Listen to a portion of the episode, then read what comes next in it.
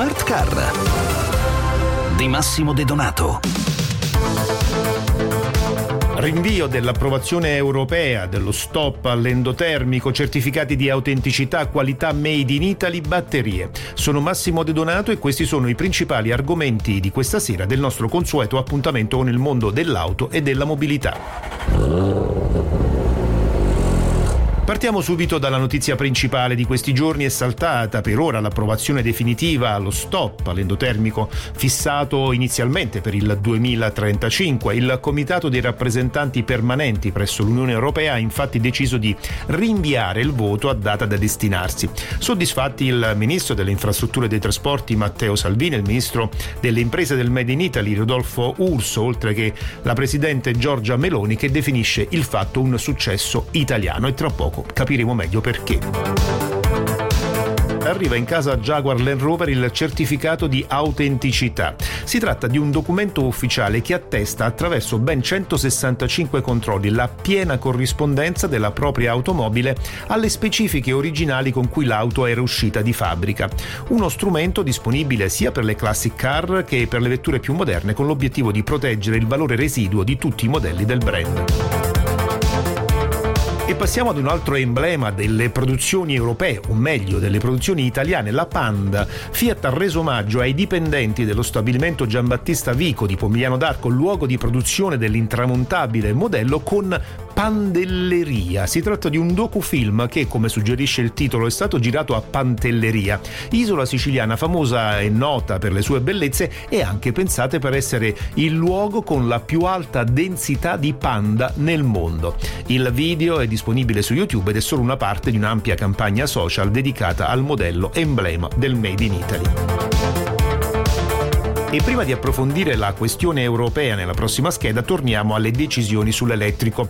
Le Gigafactory sarebbero a rischio. Quasi la metà della produzione di batterie agli ioni di litio pianificata oggi in Italia rischierebbe infatti di andare incontro a ritardi e di essere ridimensionata se non addirittura cancellata. La causa, secondo l'analisi della ONG sul trasporto sostenibile Transport Environment, sarebbe l'Inflation Reduction Act, la legge approvata da Washington per attirare la produzione di tecnologie verdi Verdi che avrebbe effetto anche sulla filiera europea.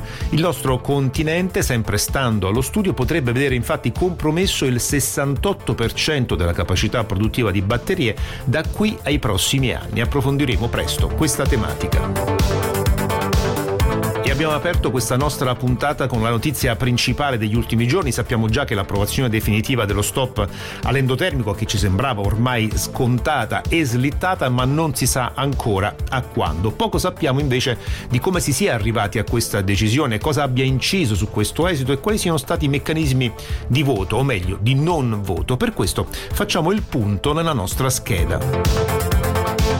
L'Italia condivide gli obiettivi ecologici, ma chiede una visione pragmatica, concreta e non ideologica. È così che il nostro paese ha dichiarato il suo no al divieto di immatricolazione di auto e furgoni endotermici fissato dall'Unione Europea al 2035. Un no che ha senz'altro pesato nel rinvio del voto finale. Lo scorso 3 marzo il Coreper il Comitato dei rappresentanti permanenti interno al Consiglio dell'Unione Europea, infatti, ha saltato la discussione sullo stop del 2035, stralciandola anche dal Consiglio del 7 marzo, che avrebbe dovuto ratificare l'accordo in maniera definitiva. La decisione è arrivata dopo che il 14 febbraio il Parlamento europeo, in seduta plenaria a Strasburgo, aveva approvato in via definitiva l'accordo raggiunto nel trilogo per la riduzione delle emissioni di CO2. Con la discussione così riaperta, l'Italia si è messa al lavoro per costruire una linea comune sui dossier ambientali con Austria, Romania, Repubblica Ceca e Irlanda, puntando anche al cambio della Commissione. Nel 2024, infatti, avranno luogo le elezioni per l'Europarlamento e si potrà ricalibrare, forse, la discussione. Ed era questa anche l'ultima notizia per oggi. Smarcar torna come al solito lunedì alle 20.50, ma io vi ricordo anche sabato prossimo l'appuntamento con Strade e Motori, l'approfondimento settimanale di Radio 24 dedicato al mondo dell'auto e della mobilità in onda subito dopo il GR delle 22. Per ora è tutto, un saluto e un buon viaggio da Massimo De Donato.